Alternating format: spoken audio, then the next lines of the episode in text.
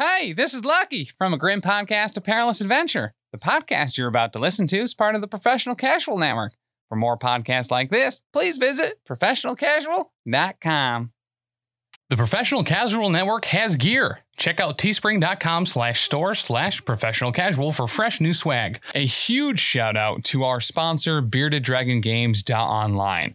Pick up all your local game store goodness from Magic the Gathering, Dungeons and Dragons, Pathfinder, or WFRP 4th Edition, as well as terrain, paints, board games, comics, and more.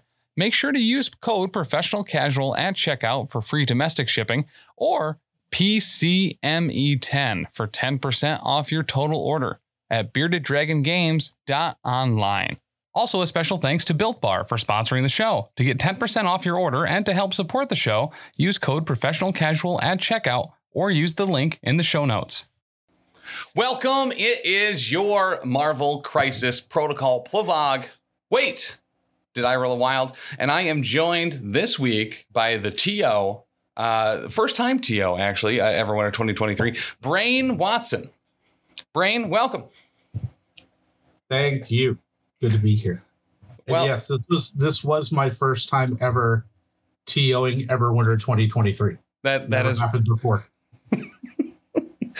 So, um, if you did miss it, uh, we streamed Everwinter 2023 uh, over on the Twitch. All of the videos uh, are over on the YouTube as well. Uh, seven rounds, uh, four rounds on the first day on Saturday, and then the top cut down to three. Uh, Mr. Arthur Washburn IV uh, from the Pork Roll Protocol ended up taking the whole event with his Guardians of the Galaxy roster. But Brian, we got to see kind of a very unique spread of um, of affiliations at this event, and, and especially of rosters. Come some kind of unique cabal. Uh, Phil ran a very cool uh, Dark Dimension, Hellfire Club, and Winter Guard roster that also made it to the uh, the top cuts. Um, just before we get super into it, um, Everwinter is a convention in December. The, this year was in Waltham, Massachusetts, right outside Boston, and took place from December 8th through December 11th. Um, it was an absolute blast. It is one of the ones uh, that I highly recommend people go to, especially if you're in the Northeast. We have a really great community up here uh, with the gents from Pork Roll Protocol in Jersey, the Montreal Shark Tank, the Raven or the Midgard Ravens, um, and a, a number of others. But uh, Brian, before we get super into it, first thing we always ask: games played and hobby thoughts. Have you hobbied or game played this past week? I have done nothing of the sort for for a very good reason. Um, but I do have a game to play tomorrow. Ooh, um, and I think I will be getting Mister uh, Doc Ock, Scientist Supreme. If that's even the the Supreme Scientist, what have you? right. One from the new starter set. Uh, I plan on having him done in time for that, and kind of running some Spider Foes and uh, and friends. So that will that will be a good time. I got in a league game. Uh, we're doing a, a small timeline league, and um, I uh, this past week was my Criminal Syndicate and Spider Foes roster, and I ended up going with the new Doc Ock. It was my first time playing him. He's an absolute blast. Nice. His- His spender is stellar. I think it's only three power. It's like seven physical or something like that, but range three, but like poisons, stuns, and bleeds. Or po- yeah, I think yeah, poison stuns and bleeds, maybe shocks too, or something along those lines. Um, if you do any damage, um, so I was able to put all of those conditions on a very injure and do a bunch of damage to a Magneto, and then just kind of ran away from him. And he was like, "Ugh, "Can you?" He was like trying to figure out ways to Juggernaut bump himself so he could daze, so he could just get rid of all of those conditions. right. Um, yep. It was it was pretty stellar, and absolutely ended up losing that game. But listen, it wasn't because of Magneto, that's for sure. True. It's very fair. Probably But- all the rest of the excellent stellar Brotherhood roster. Well, yeah, especially in timeline, it's kind of a really nice setup. You just listen. There's ten Brotherhood members. Just take them all. You're good. you can kind of play two very different, drastic ways, and uh, uh, yeah, you're in a pretty good spot. Brotherhood has great tactics cards too, so you don't really have to super spend uh, some of those restricted cards that you can only have in one roster for it as, as well. Yeah, I'm looking to I'm looking forward to kind of trying that out. Um, we might be doing that some as as a league uh, for for Midgard early in the year, but even still, having it seeing it fully in the flesh at Adepticon will definitely be Yes. quite the sight. So I look forward to kind of getting people's reactions from it, their thoughts, and kind of the lead up to it and what they were thinking about. But more importantly, kind of after it's over, kind of okay, now that I experienced it, what you know, what is my perception of it now? You know, now that the hot takes would be over there's actual like games played and things. Uh, speaking of, too, this past week, Adepticon.org did in fact launch their event preview. So I believe it's July 8th. I think tickets go live for Adepticon 2024. Or I'm, I'm sorry, January. The other, like July eighth. the other, the Oh, other no. J month, but not June. Uh, I, the other, other J month. Yeah. Uh, January 8th, I believe, is when tickets go live, and the event preview is out there now. A um, lot of neat things for both Shatterpoint and Marvel Crisis Protocol. A Mhm. couple new formats. Uh, for Shatterpoint, we're seeing frenemies, where you have to take uh, each of your uh, squads and your strike force have to be from different. I'm assuming tags, maybe Okay. different, maybe different eras, but or maybe just one has to be you know they have to be different colors blue red or or white all of the uh, or gray for the like bounty hunters and stuff. I, the rules aren't out yet or the the event packet but my understanding is that they're working on them now. So you have frenemies where you have to run kind of two very different squads. You have best buds where you have to stay kind of in affiliation. That kind of seems like an mcp affiliation battle. And then gonk racing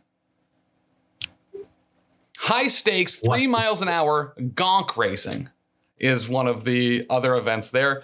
Um, Oh. let me pull this up actually because the way that this was described was pretty stellar.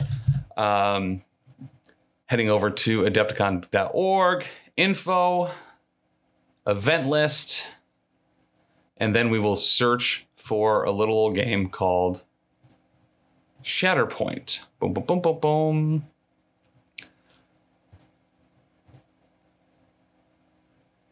where are you gonky oh maybe it got taken there's- down Oh, it was it was too controversial. It really was, obviously. Yeah, so that's I mean, no if- longer listed. If if you didn't have to stay gonk while you moved your gonk droid, just throw him out of the entire convention. Right. I mean, for real. Like, my, out of the hotel with a boot. So you know, like a cartoon.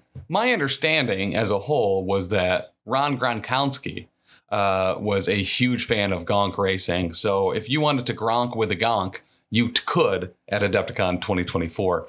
Um, so I do not see that one listed anymore. So that one will probably be back up at some point. Maybe that was more of a, a super secret spoiler, but um, Yes, and now you super secret spoiled it again. I did. Listen, we're not going to forget about Gonk Racing. Uh, on the MCP side, however, um, there was a couple super dope things as far as the event uh, preview goes. Uh, one of the huge ones for me was Mojo Ball and the Mojo Ball Bowl.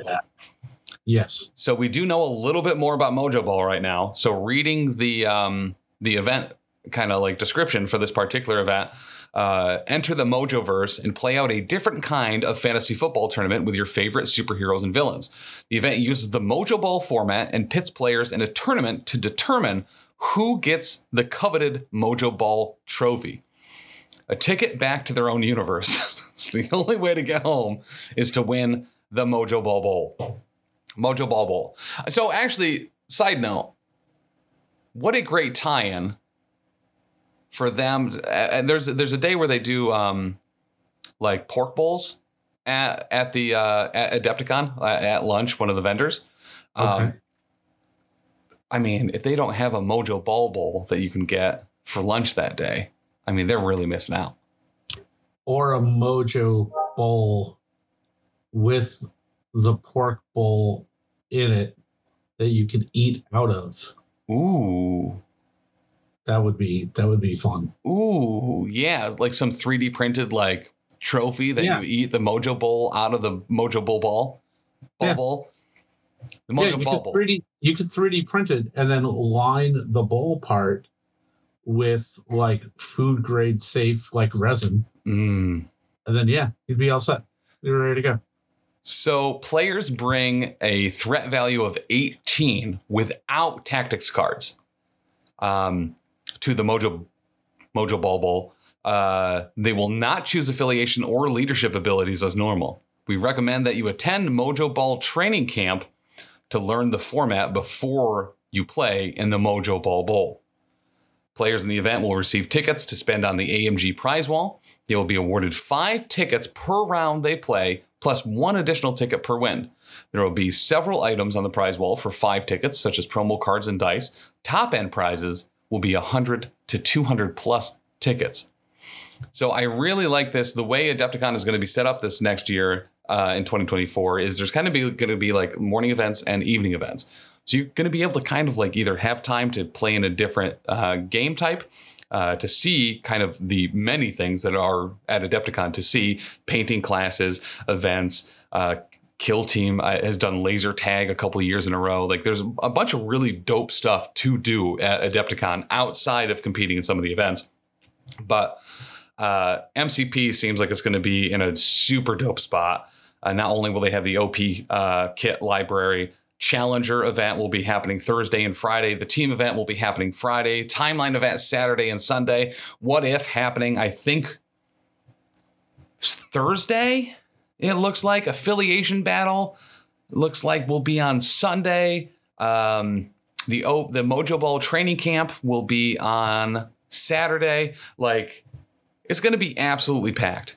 Um, timeline event kind of premiering here um, is going to be also kind of a super dope time. Uh, and I'm really happy to see that the Challenger event, the big, huge two day singles event, will also be at a separate time as timeline. So you can, in fact, compete in both. I've seen a lot of stuff online about people being like, well, I don't know which one I'm going to want to do. There are separate times. You can just play both. Yeah, yeah. Definitely uh mark the time off so you can you can do them both if uh if you really really want to. So but it's great that they give people the option. you know, so they don't feel like, oh, I can't do one if I'm doing the other. So that's that's a nice concession. Yeah, I, I completely agree. Um, but yeah, so, so so sorry. I'm, I'm that that was kind of a whole aside. I'm, I'm super stoked for Adepticon this year. Uh, Brian, I believe you're going to be there, TOing, right? I will be there. Yeah, I will be. I will be part of the crew, part of the the watchers on high. Um, I did talk about last year with some folks that I wanted like a like a lifeguard chair, so that I could sit and kind of see everything. So we still have a few months to try to figure out the logistics. We can 3D Um, print a lifeguard chair, right? That seems doable. I don't want to test a lifeguard chair that was 3D printed. I know 3D printing has come a long way, but uh, I am a I'm a nutritional overachiever, as it were, and uh, I don't want to I don't want to stress test that. That's a great term. I like that a lot. Nutritional overachiever. Uh, yeah, I'm, I'm definitely stealing that. Um, but uh, to cycle back around back to Everwinter, um, Mhm. So we there was a charity event on Friday. Granted, uh, we didn't Yes. end up getting there in time, unfortunately, to be able to stream a bunch of it. But my understanding is that it went very well. Tell us a little bit. And granted, we talked a couple episodes ago about kind of the menu that was available for people to spend their tokens on. Um, how did the event go? Who played in it? And what were some of the more popular redemptions? So for for those that aren't aware, um, we ran a charity event raising money for the Toys for Tots organization, uh, kind of mainly out of Boston, but it kind of encompasses just the whole national program. Uh, basically, what would happen is for every dollar that you would donate, you would get a little token. Some might call them very cheap poker chips. And what you would do is that you would use these tokens throughout your games played to kind of cheat in very creative uh, ways. So we kind of talked about uh, some of them in the in the preview one before Everwinter, but by far the most popular cheat was the sus judge call. Ooh. That was going on all over the place, all the time, for like everything. Uh, it was bananas. so what was the sus judge call again? So what that let you do is so some of the I should start I should start with this. So some of the cheats were just flat out pay tokens get an effect. Mhm. Uh, some of them were a bidding war between you and your opponent because you could want to cheat and it could be so impactful that your opponent could try to stop you from doing so by outbidding you. So the sus judge call would be it would let you measure you could claim that any distance between any two objects whether it's a character or token or whatever anything that you would measure is within range of whatever you say it is. Mhm. So like you can interact with a token on a, on the other side of the board Mhm. um, you could do all sorts of stuff. One thing I saw that was very, very interesting, it was actually used defensively. So somebody, I think Venom was trying to attack somebody that was in range three, and his opponent went, I'm going to sus judge call that and say that you're not within range three. Ooh. Yeah, so that was a little creative. I was like, all right, okay, that's pretty good. Did anyone get to play on hammers and just turn one with a Hulk? Be like, oh yeah, I'm in No. range. I can pick up this one. I'm also, I'm also No, in that- range of this one. that re- that really didn't happen. Um, it was a lot of sus sus uh, judge calling. There was a lot of totally not cloning banks um, because I didn't put it in there that you can only do it once. Oh. So we had a game where I think it was supposed to be 17 threat, but each player ended up with like 28 threat nice. and it was just ridiculous. Um, so we we didn't have we didn't have a ton of people because um, we had a bunch of people driving in while Yeah. it was happening. So they kind of like arrived, went to dinner. So they really they really didn't kind of kind of show up until most of it was ended. But I think I think there was about four games played. Nice. Uh, we raised just shy of four hundred dollars Hell yeah. which is so there were lots of crazy things going on. Um, but the, one of the other things that I felt was very amusing is one of the games finished up early, and and one of the and Andy Murray, Mhm. um, Mr. Mysterio himself, By the way, who Um, made it into the finals, the finals match, uh, at Everwinter in the singles event? um, and he had a he had a bunch of tokens left over, and he's just kind of like, hmm.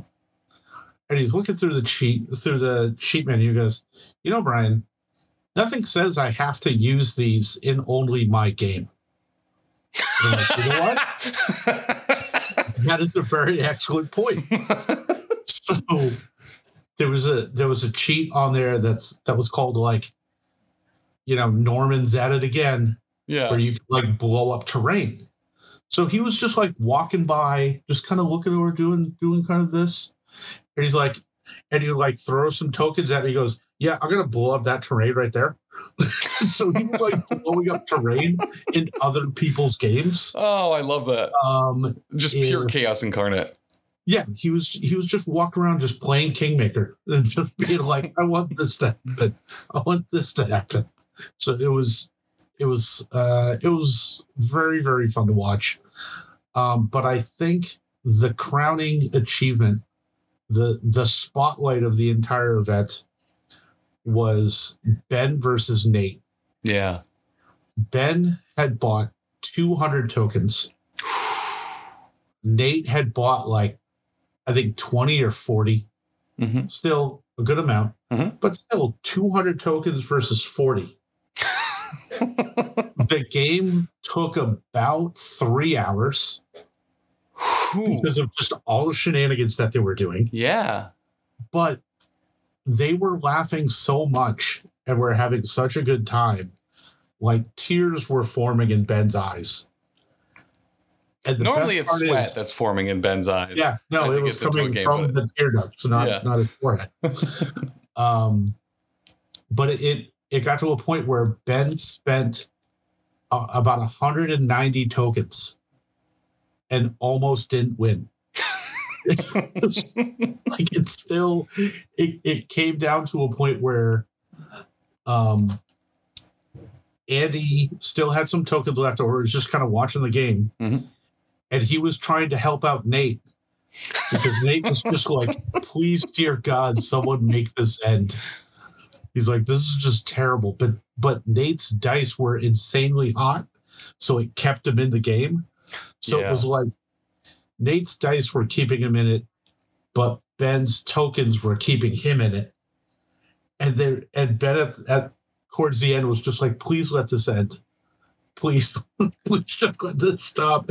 And you know, like like there would be, you know, a bunch of successes and Andy starts spending tokens to like force a re-rolling, force Ben to like re-roll successes into failures.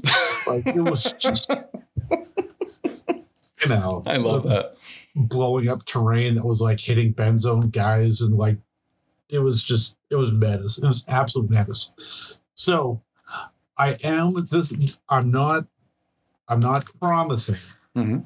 but I'm saying that I did everyone loved the format so much and had such a good time that I'm looking to I'm workshopping a way to make it kind of a almost like an Everwinter staple Yeah. for maybe Sunday. You know, when everyone's done playing, you know, sweats Yeah. and they just want to like relax and have fun on the last day until they leave and da da da da da. But make the format where it doesn't necessarily need to be tied to a charity, where we could just have it every year, regardless of what's going on. Mm. Um, Like everyone that enters, like if it's not tied to a charity or to a donation, gets like everyone gets 50 tokens or something along those lines. Right. And- and and still, I mean, I kind of have nicknamed it Marvel Marvel Capitalism Protocol. Um, there's also ideas of having like in character sponsors. So you like pick one of four money sponsors, and then whichever sponsor you take, you would get a smaller list of cheats based on that sponsor. Some of them would be universal, some of them would be unique to that character, Yeah. Um, but they would all be like rich jerks. So it would just be like Tony Stark, Wilson Fisk, Danny. Rand, Yeah. right? And like Norman Osborn, What's and the, it would what's the be other, like those four. what's the other uh, like like Dynaco style like um I think it starts with an R. Roxxon. There you go. Right? Yeah, Yeah. like yeah somebody somebody associated with Roxxon or something like that but like you know a third of them would be universal that everyone would have but like two thirds of them would be unique for just that one sponsor because there was some like i gave, i put 20 out there yeah. and, and it was i think it was just kind of like information overload and people were just like this is this is way I, I think like nobody really thought about the terrain exploding thing until like towards the end of the event Yeah. I thought it was happening all over the place. Mhm. Um, so that's that's kind of where my brain's going. I, Um, I we'll like see. that a We got a lot lot of time. because We got a lot of time to sort it out. people love factions, right? People love choosing, you know, uh, almost sub affiliation specifically Right. for an event. Um, Some of the OP kits that they've done, like Empiricruel or, um, oh, the, uh, what was the, Even the Infinity War, yeah, yep, you know, even that was still was still great. So, Renewal of Vows and um, what was Yeah. the first year? The uh, Civil War as well. Right. Mhm. Yeah, those those those are an absolute blast. And which which uh, affiliation you go with, or which faction, or which like tree. Uh, I'm big World of Warcraft fan. I love picking a Mhm. tree and going down it and seeing what happens. So Yeah. so yeah. So that's that's kind of on my mind. But I got Ironweld that I got to worry about 1st Mhm. and uh, and I got some plans for that as well. So so Ironweld is going to be in June this next year, if I recall. yes, sir. First, second. The first and second of June. Nice. Yes. Um, and that is usually uh, a team event, correct? Yes, it uh, it will. It's a, a three person team event. Um, but on the what, so I don't want to commit to it just yet, but the idea that I'm having for Friday and Sunday are having more narrative events Yeah. where players sign up uh, playing only affiliated characters of either heroes or villains. Hmm. And then each round, a hero and a villain would be paired up. And then, depending on what happens, so, so what happens on Friday will give benefits to the people on Sunday. Oh, I like so, that. and and there'll be. I'm almost theming the whole narrative around a giant brawl in Boston. Mhm. So a lot of the crises and stuff will have very interesting names. I can appreciate that. So- But we'll we'll we'll see. Uh, uh, Yeah. That's not official. That's just maybe a little teaser. I don't know. But that's uh that's that's another convention that we'll be at, um, streaming all of the MCP greatness. So uh, as far as 2024 goes, it's going to be a pretty stacked first half of the year. Um, Yeah. with. LV, LVO in January, uh, Adepticon in March, following that up with Iron Weld in June, ACO in June, Salt City GT in July, and probably more. Obviously, Everwinter and stuff again, um, and who knows what else in between. But um, the first half of the year is heavy, heavy, heavy con time, and June will be a huge month. Not only is it my birthday, but it'll be Iron Weld and the Atlantic City Open. Yeah. Um, I'm just looking at it now. I think I have two weekends off in June. That's that's it. right? So- It's gonna be ugh. madness. But it's what we do, and it's why we do it. So Absolutely. Um, but yeah, so let's let's dive into some of the really cool stuff that happened at Everwinter. Um, so we've gone over the the charity event for Toys for Tots. Um, Wicked Dicey, just in general, uh, normally always runs a charity event um, at their events, both Iron Weld and Everwinter, as well as the um, what's the fall one? The fall retreat. Yes, the Warhammer Retreat, uh, which I actually went to this past year. It is a Age of Sigmar team event, and it's out in a like a, a Boy Scout camp. Love that. So it's it's like out in the woods, but it's it's entirely inclusive in your ticket price. Um, so all the all your meals, your your rooms, and you stay in like bunk rooms. So you got like Dig it. yeah, like bunk beds and stuff. It's it's, it's great. It was a, it was a ton of fun. Um, I personally did not do very well, but that's totally fine. I kind of bought a bit of a meme list, um, but it was great. And the uh, the guys over at Midgard are already planning on going again with uh, with more more teams. So That's one. I wouldn't hate to like learn AOS in between now and then just to be able to go to that. Like, because it sounds like an absolute blast. hey, I'm the guy to talk to All right. because I am forming I am forming the B team, and we're gonna go hard. it's oh, it's gonna be good. I want guys full of uh full of spite and vinegar, as it were.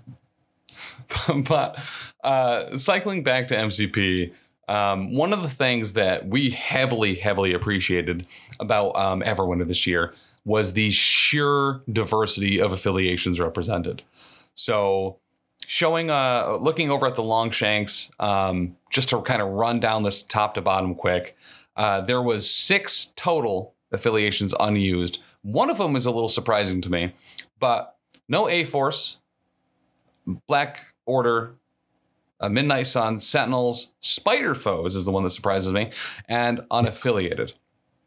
But from top to bottom, we had five, and uh, granted, uh, so this number will not equal 32. This was a 32 player event um, because some affiliation or some players could go multiple affiliations.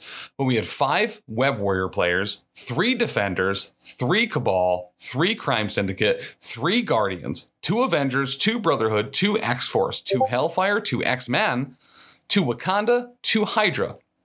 So just to throw that out there right from the start, uh, there's a bunch of ones here that I'm going to go over as well. But five out of 32 players was the most popular uh, affiliation to go. Some of the most popular affiliations that we see, especially at events, capping out for the most part at three. Some of the big things right now Crime Syndicate, Guardians, um, and Defenders, and Cabal, three. In addition to all that, we had one Dark Dimension player, one Winter Guard player. They were the same person. One Asgard, one, what is this one? Convocation. There was a Convocation player. I didn't even realize that. One Inhumans, one Shield, and one Weapon X. This is an awesome spread. And since the card update and uh, after we've gotten a couple of these reveals, this is really good to see. This is an incredibly healthy uh, dearth of affiliations. Yeah, I was I was really surprised. Um, you know, especially with with the that changeover, like the fact that there was a Inhumans player, there was only one Shield player. Mm-hmm. I was like very very surprised at how diverse that everything was. But I mean, it's it's great to see, and it's it's good to know that that you know not you can go to a competitive event and you don't have to worry about only playing against the same two or three things over and over and over. And over. Correct. Um, and I think everyone really kind of like showed that in a very great way. Um, going into the finals as well, seeing at least from my memory, uh, Hellfire Club slash Winter Guard slash Dark Dimension. Shout out to Phil. um, but um, Inhumans, uh, Hydra, Guardians, Web Warriors, Avengers, Brotherhood, like a lot of affiliations heavily represented in the top cut.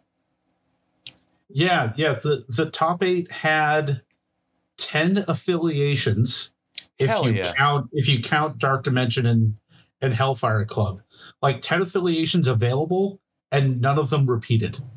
Yeah. not a single one and you know if you're if you're kind of a, a stats junkie i because I, kind of looked this up i did i did a, a took i took a look at the win percentages Mhm. of all the affiliations from december to now or i'm sorry september to now so basically things like from the card update to now the top 10 affiliations only made up 50% of the affiliations in the top cut.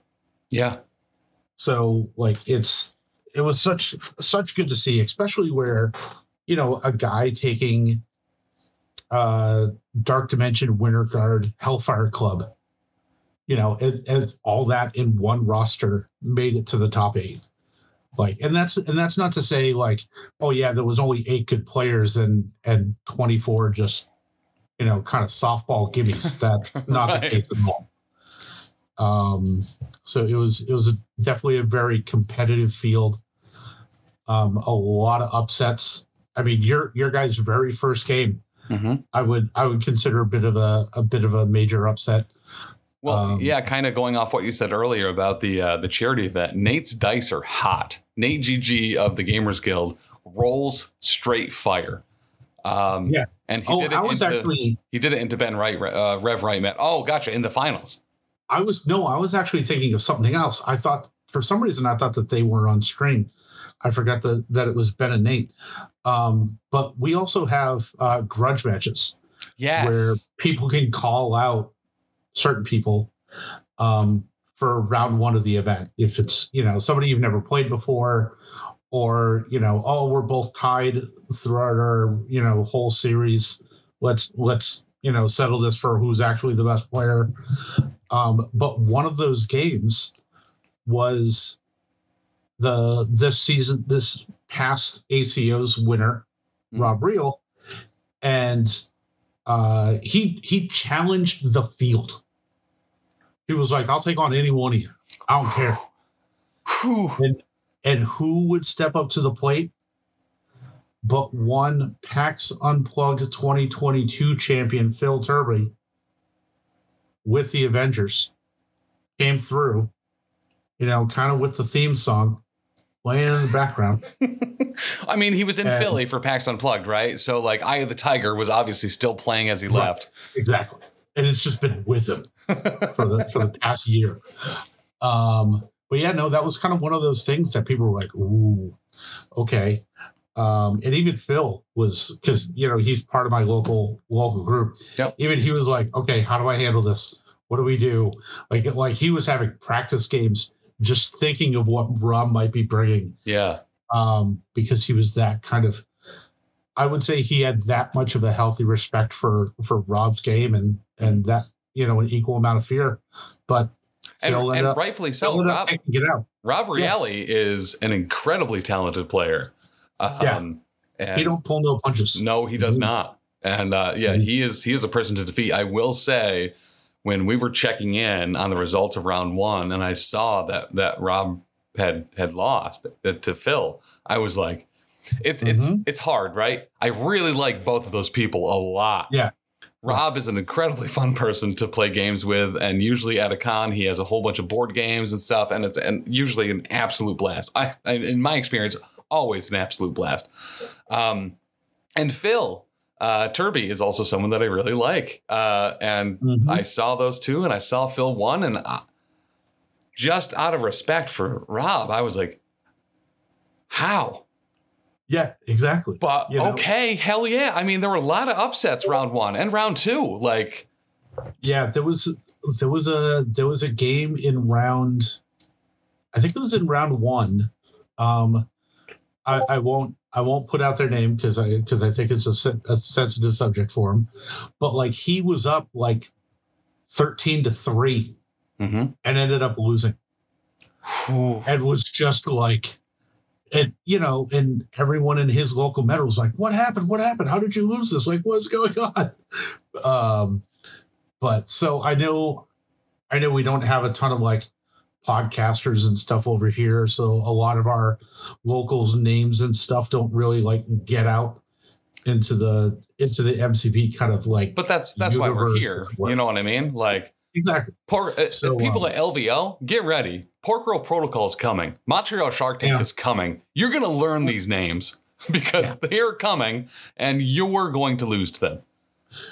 um so yeah it's uh it's it's it's a good time it's it's it's almost kind of like a you know the competitive meta that no one no one knows about Mhm. you know it's just kind of just kind of there doing its own thing Speaking of competitive meta that no one's heard of, Simon Jerry, hmm game two uh, that we had on stream, running Claw. You came up and you approached me and you're like, hey, Simon's running Claw. Do you want that on stream? And I was like, hell yeah, I want that on stream. Um, we were floored, amazed at how he was using Claw with Criminal Syndicate and to such effect. I think it was like Researcher and Demons or something along those lines. oh yeah perfect setup for him Oh, incredibly so. But And, like- using Elektra and the hand ninjas to constantly move Claw Mhm. around. He I think he moved Claw probably 15, 20 times during the the, the Yeah, course of the I game. And you can watch that game on YouTube, by the way, right now. He played up against um Oh, Phil, Phil, Dun- Phil Dungeon who with, with Winterguard. with Winterguard, who also played an incredible game with Winterguard. Yeah. Uh, at what some people might consider a meme list at first because it's Dark Dimension, Hellfire Club, and, and Winterguard. But we've seen Phil do insanely well with Dark Dimension at Everwinter 2022. Those games are on the YouTube. Um, an incredibly talented player. Also, just a funny, uh, super great guy. I, I remember, uh, I think we were waiting to take a picture of the top eight on Sunday and uh, Phil wasn't there yet. And at one point, he walks in. He's like, eh, "Out of my way! Out of my way! Top eight coming through!" And Yeah, uh, dude's super funny. I really like him a lot. But but yeah, I, I think that seeing that happen and watching that claw just move all around, having Elektra, something we didn't know was that uh, Hand Ninja can contest Researcher because it's a it's it's an extract. it's an extract, not a secure. So to have a character like Claw that can constantly move around and in the same round have no one on Researcher,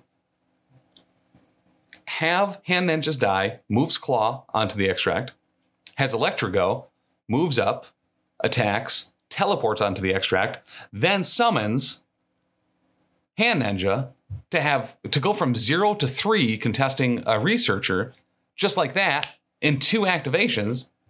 Stellar. Like Yeah. really interesting, really cool. Love to see it. Yeah, no, it's it's it's great. I I thought it was I, I mean to. It's it's one of those games that I need to go back and and like watch thoroughly because I just heard about it. Yeah. Um, I I was kind of more watching kind of the main floor. Mhm. Um, yeah, no, it was it was so good. It was so good. Well, and uh, and and Phil's Winter Guard being a, a really good counter to that. The the getting rid of all sorts of um, special conditions, especially on demons, right? With the incinerate, uh, it- it- being able to ignore all of the pushes that Simon's List did because there were a lot. Uh, I'm curious to see when King T'Challa comes out if Simon's List ends up really like, becoming critically offensive um, because it was it was a heavy push list. Being able to go Claw or King T'Challa or Mbaku or something along those lines could be absolutely stellar. I'm very excited to see how that list uh, develops kind of over time. Yeah, that will be good. And one of the one of the other things that I was really kind of happy about was how uh, diverse of a uh, of characters were were spread around as well.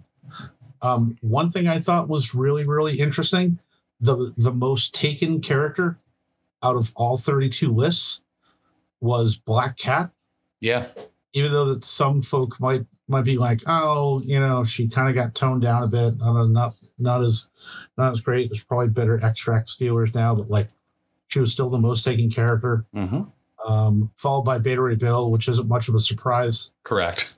Um, Spider Woman, still just a great choice, and tied with Hulk, who was you know by far the most taken character at LVO. Mhm. The the very humble Wong, like those are the t- those were the top five characters Really, taken. yeah, kind of I equal was like, right? You know what I mean? Wong Yeah. and Hulk at the same level.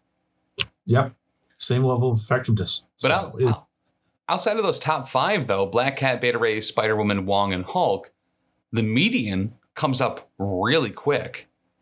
So Yeah, out of 32 definitely. teams, uh, from the the fifth character down, uh, maximum seven, which is Luke Right, Cage, and also a very one. popular.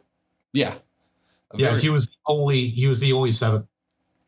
but we see here, like just from Longshanks, 78 different characters taken two or more times. That's a ton. especially when you're looking at something like a timeline event like how many characters do you really need to have a very diverse field? We had an incredibly diverse field.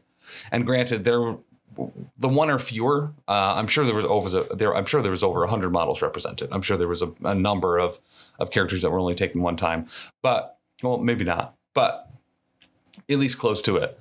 Um, but just a, a great showing of a very healthy game uh, when you have that many characters um, being taken within kind of a, a handful of, uh, of rosters of one another. Yeah, and and with that you get a good amount of um the the I mean the team tactics cards were kind of a bit more of what you would expect. yeah, a lot Um, of restricted cards, right? A lot of braces, a lot Um, of eyes. well, but eyes on the prize isn't restricted. So of the top five, I think there was only two that were restricted, which is uh brace for impact and patch up. Patch up. Yeah. and that that's it. So the other three being eyes, mission, objective, and fallback, which shouldn't surprise anybody at all. Um, I th- and then it went to like no matter the cost and exceptional healing at eleven and ten, Mm-hmm. which is interesting because I added up the amount of X twenty threes and Logans and Wolverines, and it came up to that amount, which I thought was hilarious. so I was Wait. like, "Yep, that, that checks out." We got to remember, there's also uh, Lizard, an incredibly popular character. Mhm. Uh, not quite in the top 10, but really close to it. In fact, as, as close as you could be to the top 10 at number 11. Um, but yeah, there are a number of characters uh, with, uh, fa- is it fast healing? Uh, healing factor. healing Yeah. factor. Um, and I think you know we will only see kind of as time goes on, exceptional healing continue to kind of grow as we get more characters with with uh, healing factor or um, regeneration effects. But recalibration matrix was one that barely made it into the top ten. Heroes for Hire almost tied with it, which was surprising to me. Recalibration matrix having some of the major, just massive plays out of tournament play in the last year. Uh, the Alex Bots, um, Phil or uh, Pat Dunford game having a huge recalibration matrix uh, turn, uh, and we saw one with uh, Art in the finals, an absolute like game turner uh, with Yeah. recalibration Yep. matrix. Yeah, and, and one of the other things that I thought was kind of interesting looking at it now, um, also making it in the top 10 was Marked for Death, Yes. which, you know, is generally kind of uh, kind of used mainly as like a an anti-web warrior thing. Mhm. Uh, but where web warriors were the most played affiliation, uh, kind of I don't I don't know if people had kind of game plans for for their friends uh, who they thought Right. they might have they might have uh, been in there, but where you know a quarter of the field was taking marked for death. Mhm. Um, I thought was kind of kind of an interesting little side effect.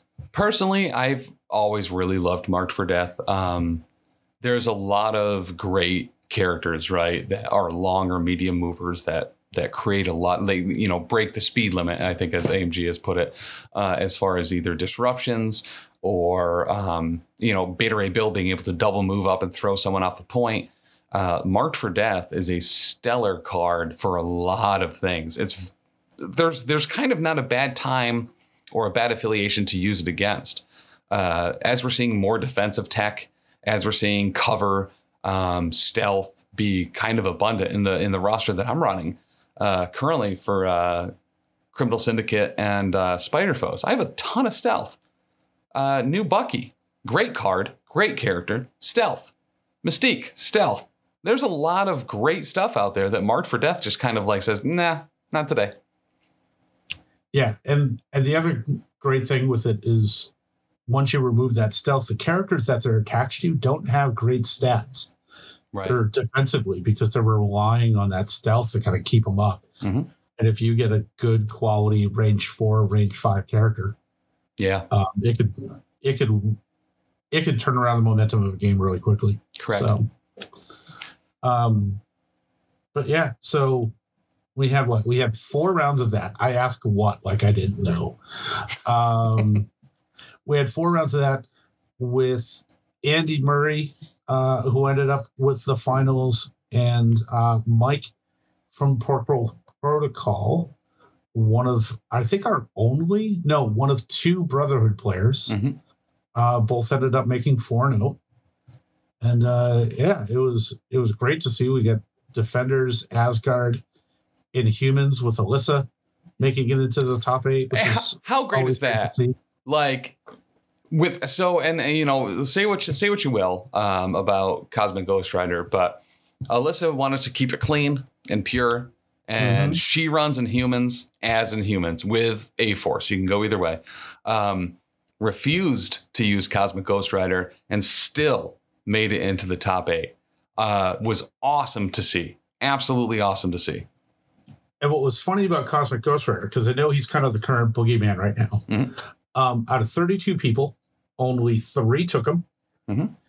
and at the end of saturday of the what was it 12 games that were played Mhm. those players because i because i kind of looked up how their records were they were a 50% win rate Yeah. so it was exact even split of wins and losses throughout the day um with you know arthur kind of helping prop up the the wins Right. but but i think it's it's it's definitely one of those things where the player makes you know a, a character work not a character doesn't just get put on a table and kind of go on autopilot and you just rack up wins Yeah. that's that's not that's not really how this goes which is which is really really good to see uh and i think it's kind of something for people to keep in mind Yeah. that like oh if i'm playing against you know just this it's just an auto loss and blah blah blah blah blah blah, or what have you I mean, very legitimately. And we saw ACL right? Like one of the terrors was Malekith, Hulk, and uh, Red Skull. Mm-hmm. And uh, two Malekiths here. Total. Yep, only two Uh, only sure- one immortal hulk Yeah. Yep. and it was mine so because we had a we had a an uneven amount initially. So I had a had a buddy of mine who I was able to to scramble in the last second. He's like, I don't have a roster. I'm like, dude, I got one right over there. I'm like, do you want to learn how to play defenders? He's like, I guess so. So he, he rocked it and did it. Um, so we have Ant Man that was also in there as well. So Hell yeah. more Ant Man, please. Um, and uh, as far as crisis cards as well, um, everyone loves hammers. Everybody loves hammers. There's no one that doesn't. If you say you don't, you kind of still do. But the top two crisis cards that were taken were uh, scrolls and hammers. I think over the course of the weekend, out of the seven games we streamed, I'm pretty certain Spider Infected was on four of them just kept coming up for, for whatever reason. Um, and some of the other popular ones like Gamma, I think only came up a single time. But uh, how many people did in fact have spider infected? Only five. No, only five players took it. Oh, portal, spider portals, yes, Oh yeah, was five. Spider Um, infected was eight. no, I'm showing s- s- Spider Infected was rank eighth, but only five people took it. Oh, Oh wait, no, hold on, you're right. I'm looking at a different set of stats. gotcha. Don't Um, mind me. Those were the stats that I before I fixed it to come up with the current better stats that we have now. Gotcha, gotcha, gotcha, gotcha. Um, but yeah, Gamma's still popular, but not at the top of the list. Um, Hammers, uh, you know, it's it's going to be difficult. I feel to have that one come out of popularity. Everyone likes swinging more dice. It's fun. You know, how do you get Bullseye to, you know, have eight dice builders uh, or gainers? Uh, hammers, obviously. Uh, Bucky was a very popular character coming up into the character reworks. Uh, new Bucky, also popular, coming out with Core Box 2. Um, Bucky loves more dice. Yeah, and especially where, you know, it, Eyes on the Prize was the second most taken tactics card. Mhm. Part of the reasons why is because if you're on hammers, you can safely grab a hammer and still be in a safe location, not just standing there at the midline praying that you don't get shot. Correct. So, um, I mean, those two kind of go hand in hand. It it doesn't it doesn't surprise me, and I don't think hammers is going to be something that uh, is going to be going away anytime soon. Correct. Uh, one thing I wanted to point out as far as kind of uniqueness was we saw kind of a different Cabal roster from Andy Murray. Um, had kind of some of the staples, right? You have your your Red Skull and and the, and uh, Winter Soldier operative, um, but threw in some stuff that we're, we personally weren't super used to seeing, which was Enchantress and Scourge, and using them to great effect by kind of being able to double down with both. Um, to me, my executioner and having brace for impact, being able to kind of double down on what you're blocking as far as throws and stuff go. Um, we got to see him play that, I believe, uh, during the first day, during Saturday, and really using it to great effect. Played a great game. Uh, Enchantress is certainly one that we haven't seen a lot recently, and Scourge very much has not been something that we've seen recently. But under this new Red Skull leadership, uh, it's really cool to see some of these other Cabal members that maybe people forget are part of Cabal, um, but coming out to great effect. Yeah, he uh, he definitely took a lot of characters that were almost kind of like skipped skipped the attack phase. Yeah, Um, so you had like Ultron with the drones being able to just point for automatic damage.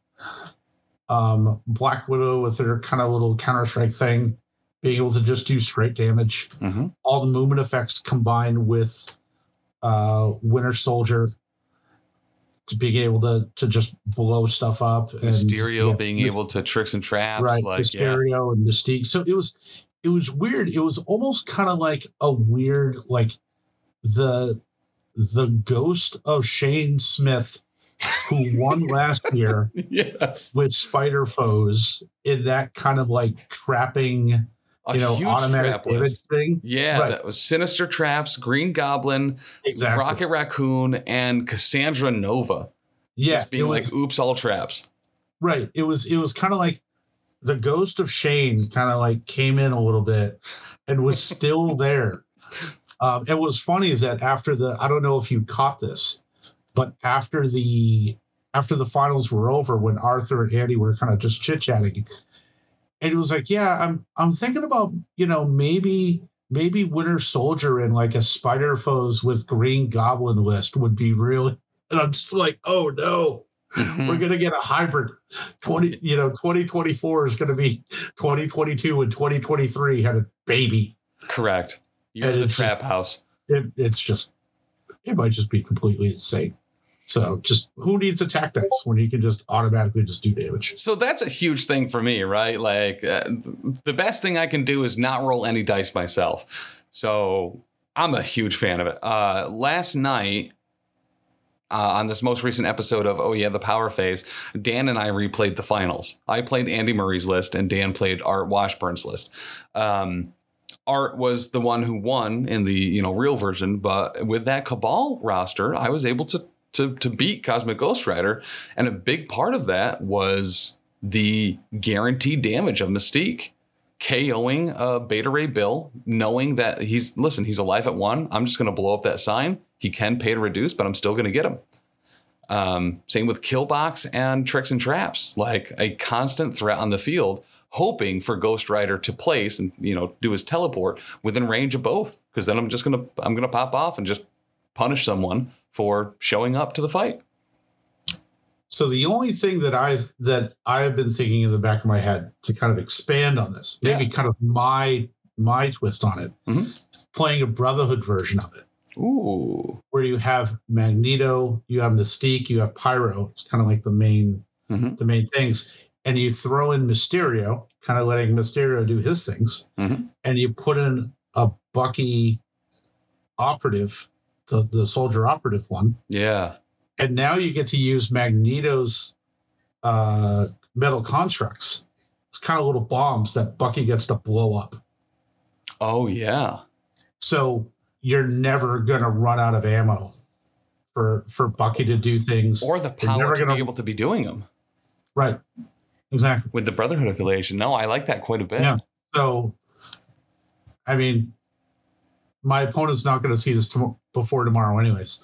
But that might be something that uh, that's kind of toying around with. So, I mean, it's a lot of threat. It's what 19, 19, 20 threat that list is. yeah. So it's probably not overly feasible, but I wonder if something like that is kind of like a, a an idea might be might be doable. I like that quite a bit, and I will say the uh, the option to deception somebody into advancing and then triggering both kill killbox and tricks and traps is truly re- rewarding. hmm Yeah, Um, it's great. Now, granted, you can't killbox. It's only off of place. Well, both of those, I believe, are only off of places and advances. So pushes don't particularly help there. But you know, I, I'm not. I wouldn't be disappointed to see some blobs and some new uh, King T'Challa stuff working with uh, with similar effects. Well, I think I think what you could do. Well, see, this is where it gets really really interesting because I think you can, if somebody advances or it gets pushed, Mysterio hits them with the tricks and traps. Oh, but that doesn't move them. That only moves Mysterio. Yeah, That doesn't work that way. There's so many of there; it's easy to get confused. well, I You're gonna need you're gonna need like a little flow chart for the first couple months playing it. yeah, very much so. Um, but yeah, uh, I think you know, and we saw this last year. Uh, the the meta here in the Northeast is very diverse, and I love it. Like I absolutely adore it because people are playing affiliations in very unique ways. They're running stuff that other people aren't, and you have people once again like Phil. Shout out to young, uh, Phil the Younger because I love the rosters he comes up with and plays efficiently and deadly. Um, that a lot of people might be like dark dimension yeah okay whatever and then he like murders you from another dimension um Yeah. I, I think it's i think it's stellar i think uh i think we have a very very solid group of players, uh, especially with some of these pods, right? Like we've talked about the the the Pork Roll Protocol, the Midgard Ravens, and the Montreal Shark Tank. I'm excited to see how this continues to develop. Um, and a massive shout out to uh, to the Pork Roll Protocol for getting three of their members into the finals and end up taking the whole thing. It was great to see Noah. We got to see him on stream twice playing Asgard, doing incredibly well. An affiliation that was pretty much just a really looked down upon as a whole Yep, exactly. and performing incredibly well with it. Once again, character updates kind of breathing a whole ton of new life uh, into a lot of these affiliations and, and characters. Yeah, and with our and with our three kind of like major little clubs that we have uh, that you mentioned, I actually ran the stats of everyone who played, or at least the top six people Yeah. who played on Sunday. I will just say that Montreal may need a bit of a name change because I don't think that they are much of the Shark Tank as they as they were in days of yore. the terror that they spread in 2022, that ain't that ain't cutting it anymore. So, um, Pork Roll went 11 and 10 Dope. over 21 games. Okay. Mhm. Uh, Shark Tank went 13 and 11. Okay. You know, Yeah. all right. Now, Nick Menard, if he's watching this, will probably be freaking out saying, well, three of those were against my own teammates. I don't want to hear it. I mean, that's that's a, that's valid though. RNG. You know, what do you want me to do? Uh, because the Midgard Ravens also went 13 and 11. And they had Ooh. plenty of mirror matches as well. So I don't want to hear. Nick, save your excuses for some of the time. So yeah, so it was it was very competitive uh, amongst all of them. But yeah, the fact that like Jersey gets three of their folks in the top top eight, Mhm. Midgard gets two of theirs in the top eight, Montreal just one, just one. and only one don't- Nick, and they have like seventeen Nicks. I know they have more than enough Nicks that the top eight should have just been you know fighting for top Nick.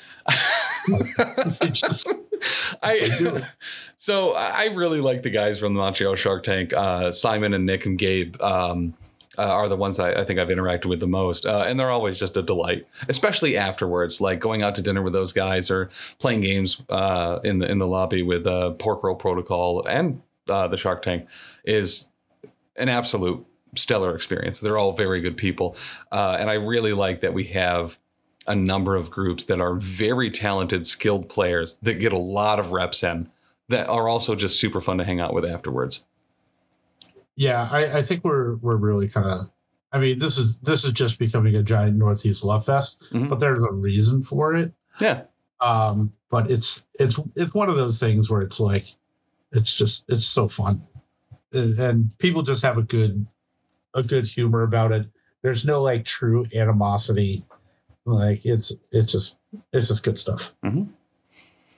But uh, if you want to play against uh, some of these pork roll protocolians, or maybe some Montreal Shark Tankians, or potentially a Midgard uh, uh, Ravenist, uh, there's a bunch of You don't you don't want any of that. Just Don't don't bother. there's a, It's- a number of great times to do that throughout the year. Iron Ironweld in late May or June is a great place to do so. Uh, Everwinter in December, and the Salt City GT in July in Syracuse, New York. Uh, there's also kind of a, a cabal or a um, Illuminati of tournament organizers that will be making sure that uh, over the course of this next year that there will be regular LVO qualifiers and events um, at all of these great places in the Northeast, making sure that we're not running them on the same weekend. So that listen, you there's an event to go to at least once every month, um, and you don't have to choose which one you go to. You can just go to them all. Yeah, yeah, we're we're kind of kind of forming a little uh, watcher syndicate, as it were, Right. and and just kind of making sure that all the tos are playing nice with each other, Mhm. and uh, and kind of spreading the love around, uh, which will which will be great, and I think it will be beneficial overall. Yeah. Same. So- Same. And one quick thing, because I know we're we're running a little late on time, but the prize support was insane this year. Uh, I think we probably had probably close to about a thousand dollars in prize support Mhm. that we gave out, um, and most of it was just to random folks that played. Um, the we had actual medals that the top three for each day got, Mhm. and like that was it. Everything else was just random. Everybody, everybody could get it. Um, there was a like wooden spoon, whatever you want to call it. I like to I like to think of it as the for for the love of the game award. Yes. You know, the, the guy who played all their games but like had the worst day. Mhm. It was in the shape of a plushy dumpster fire, which was which was awesome. I Mhm. didn't want to give it up because it was so adorable. Um, which Will Castillo ended up winning, and we also had the okayest player award, which is a medal given out to the person who does the most average. So in this case, it was actually kind of an interesting story because we had two people who both came in 16th place. So we had two 15 places. And we didn't know what to do. So I thought the only true way that it can be decided was through a game of rock, paper, scissors. And it was between Phil Turby and Matt Pettit. And unfortunately, Phil Turby must be so old that he forgot the rules of rock, paper, scissors Yeah. because he won with rock, Pete, scissors and walked away disgusted because he thought that he lost. So the crowd was yelling at him that he won. Mhm. And then he went, Oh, yeah, that's how rock, paper, scissors works. And it was just like, you know, I like it though. let like a pork roll guy do this. Like it, it had to be one of ours. Right. Like it's just it was a little bit of an embarrassment, but that's okay. All right. It's No. fine. We'll let it go. No, I'm trying to find the name of the store. Uh, I know the I know the guy. Uh, he has a bunch of social media where he goes by King Steve. Uh, he's the owner of the game store that a lot of the Marvel Crisis Protocol prize support was through. My understanding is there was like seven hundred dollars worth of prize support for MCP via him. Yeah, from uh, Champion Gaming That's right, in Champion Albany, Gaming. New York. Yep. They did a ton, a ton of prize support. Um, yeah, mostly in just like fifty dollar gift cards. Yeah, So it so it wasn't one of these situations where, you know, oh, you're you're kind of looking at a prize table and you're like, I already have all of these characters, or I'm not interested in this sort of terrain, and you're just kind of picking which one you hate the least. hmm Um, or like, you know, if you're thinking of like, well, which buddy of mine doesn't have one of these things, and I could sell it to them like that. That didn't happen at all. and that was very nice to see. There's not a lot of events that that have that opportunity uh, to be able to do that. So you can go over and you know, you know uh, I think maybe it was you or maybe uh, King Steve was telling me like people went over and immediately bought out all of his Daredevil and Bullseye. Yep. Like Yeah, that was probably him. That doesn't surprise me at all. Um, because it because I think their place is it's more of a distribution center yeah, than just like an actual store. Like it's like a like a full on warehouse. So a lot of the things that you know maybe local stuff couldn't be able to find, we were able to get, or he could he would be willing to to take those kind of gifts gift cards. And right there, you could just order it, and he would work on getting it for you, Mhm. which I thought was great. Um, and that website for Champion Gaming is championcardcollector.com. I'll make sure that that's in the show notes as well. I've interacted with uh, with Steve. I, I believe he's the owner, or at least the guy that runs it, um, a couple times. I met him at Adepticon the first year we were there. Um, uh, super dope dude. And uh, yeah, I would highly suggest if you're if you're really looking for something, or if you're in the Poughkeepsie or Albany areas, I believe he has place um, stores in both areas.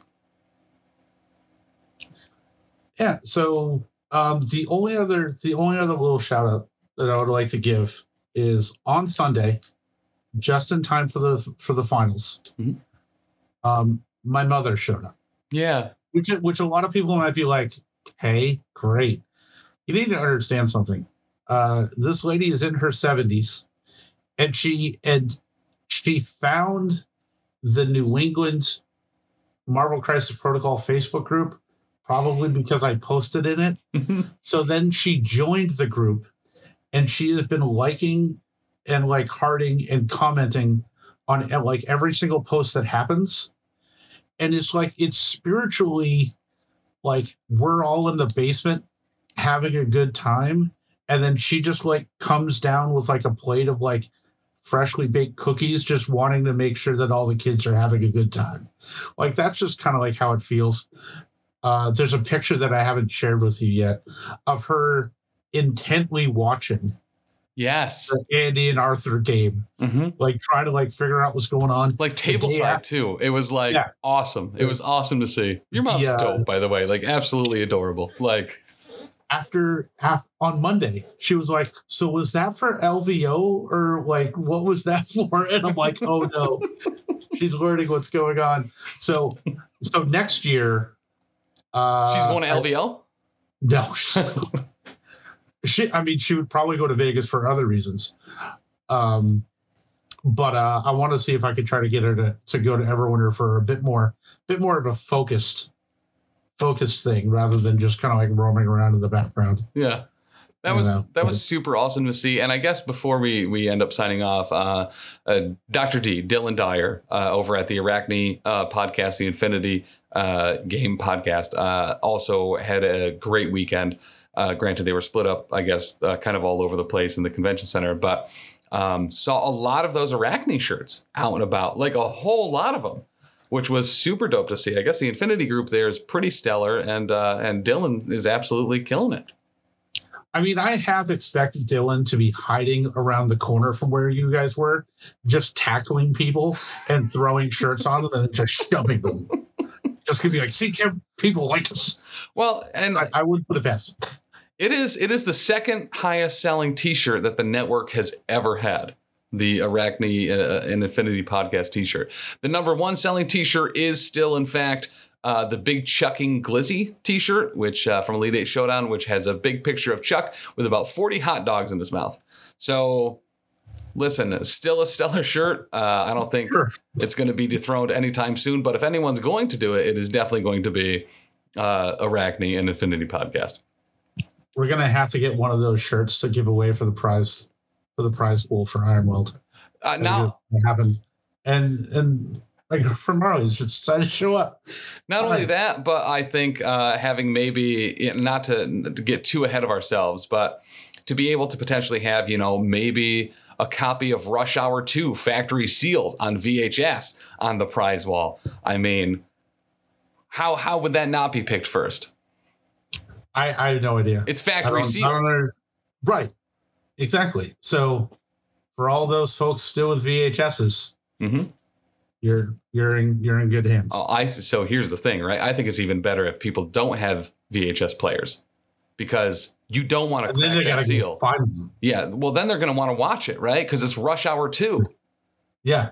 That's going to ruin the collector value of that factory sealed VHS. I think the, I think it was the greatest of the two rush hours. I, you know, I would completely agree with that.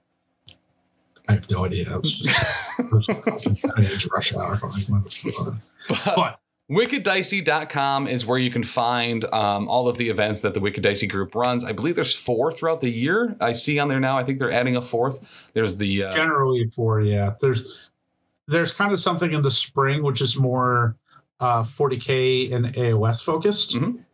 But yeah, I think it's generally kind of like one a season. So they have the spring retreat, the fall retreat, Ironweld, and Everwinter. Uh, the guys that run it, uh, Corey and Miles, are absolute delights that care very heavily about um, attendee happiness. Uh, they try to make things convenient. They try to make things of, as affordable as possible, and they put on an incredibly good show. And I would highly recommend going to any of their events, regardless of what game system you would be going for. But Brian, thank you so much. Uh, you ran an incredibly good event there. Um, I'm so happy to see Everwinter uh, increasing its numbers so heavily from last year. Uh, I expect to continue to see that. And I think both of us uh, would really like to see more of you out there in the audience uh, at the next Wicked Dicey event. Always an or in, near, or around the Boston area, so easy to fly to, and actually usually pretty reasonable to fly to price wise. Um, I'm Yeah. in I'm in New York, and there are several times I've considered it's like, do I drive the four hours to Boston to save a couple hundred dollars to like fly to Vegas or to fly to any of these other places? Close to Canada, easy to travel to, close to New York, a lot of places on the East Coast, and um, a great spot to fly to. It's a good it's a good area just to like walk around in Mhm. if you're if you're a history buff. Like I mean seriously, yeah, for real. What, what what more do you need? Or if you're a sports fan, all sorts of stuff. It's a target rich environment for a lot of pastimes. Right. And so all good things. But thank you so much, Brian. Um, we will be seeing you again here, I'm sure, at Adepticon here in just a, a handful of months. It's coming up Yes, a lot sir. faster than I was expecting.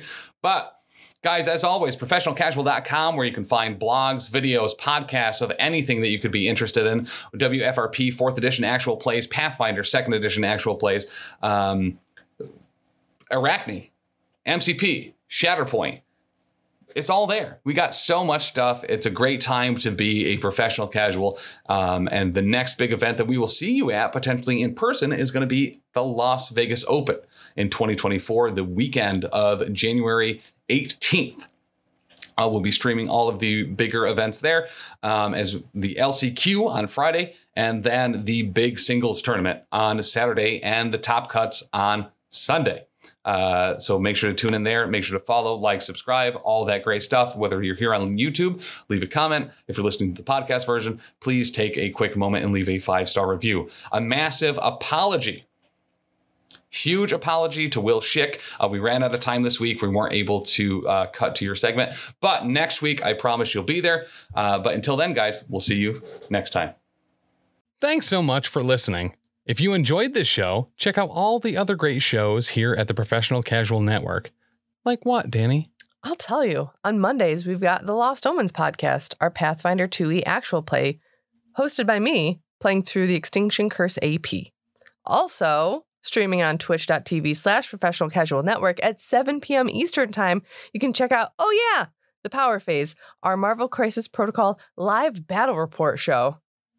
On Tuesdays, the podcast version of Wait, Did I Roll a Wild? Our Marvel Crisis Protocol vlog is available. On Wednesdays, alternating releases on the Patreon, we have Settling the Southlands, our homebrew WFRP actual play, and The Slithering, a Pathfinder second edition actual play.